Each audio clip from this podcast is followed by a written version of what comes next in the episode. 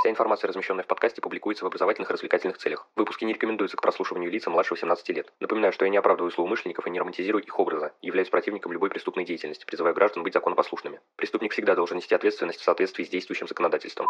Перед началом выпуска я хотел бы поблагодарить вас за прослушивание и напомнить, что следить за подкастом можно на любой удобной платформе, а также в одноименных группе ВКонтакте и странице Инстаграм. Распространяйте информацию о проекте Crime One и проявляйте всяческую активность, мне будет приятно. А если вы хотите поддержать проект материально, то добро пожаловать на Бусти, буду рад любой помощи. Приятного прослушивания!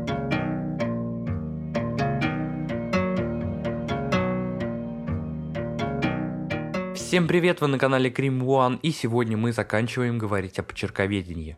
В общем, без лишних слов, поехали! Одной из диагностических задач почерковедения является установление факта необычных условий исполнения рукописи, в идеале с конкретным их указанием. В качестве факторов могут выступать самые разные явления. Необычная обстановка окружающей среды, позы или материалы письма, психофизическое состояние. Кроме того, причиной необычного исполнения рукописи может стать умышленное изменение письма. В целом, все признаки в таком почерке можно разделить на три группы. Общие и частные признаки, присущие почерку пишущего, от которых полностью избавиться невозможно, необычности условий исполнения и приобретенные в результате этой необычности. Хотелось бы остановиться чуть подробнее на умышленном изменении почерка, которое делится на несколько видов. Первое – это перемена привычной пишущей руки, чаще всего с правой на левую. При этом может наблюдаться специфичный для необычных условий признак, так называемая зеркальность, изменение направления движения от заданного на противоположное. При любых других условиях такой характеристики не имеется. Второе – это подражание печатному шрифту. Третье – скорописная маскировка почерка. И четвертое – подражание почерку другого лица, которое в свою очередь делится на два подвида. Подражание по памяти и путем срисовывания на глаз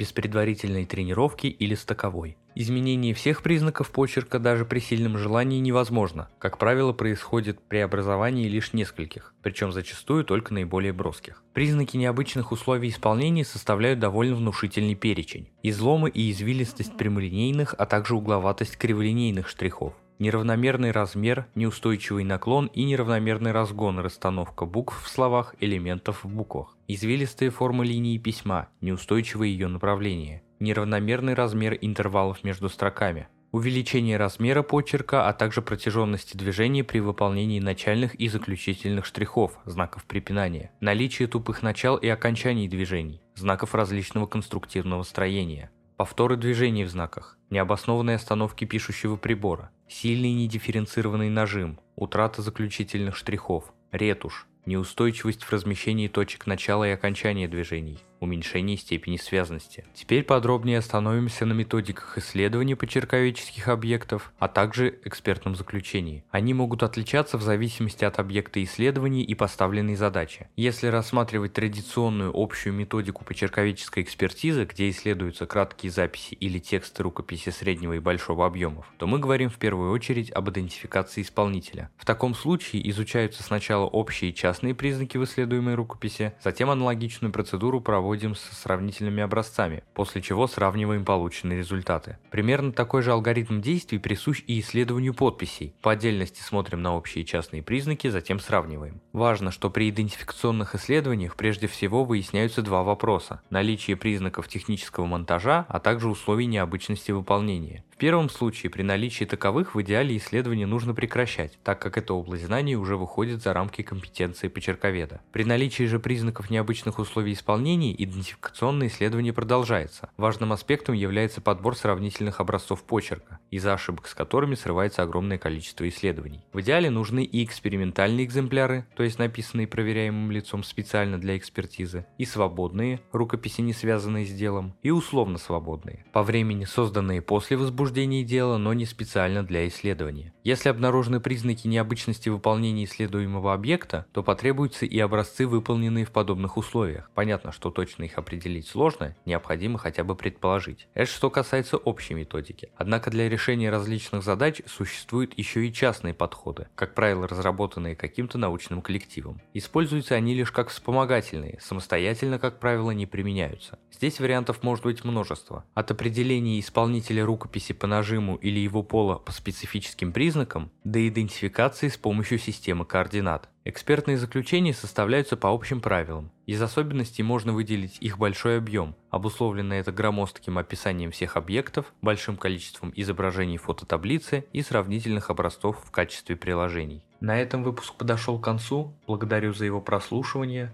Следите за проектом Cream One и помните, нераскрываемых преступлений не бывает.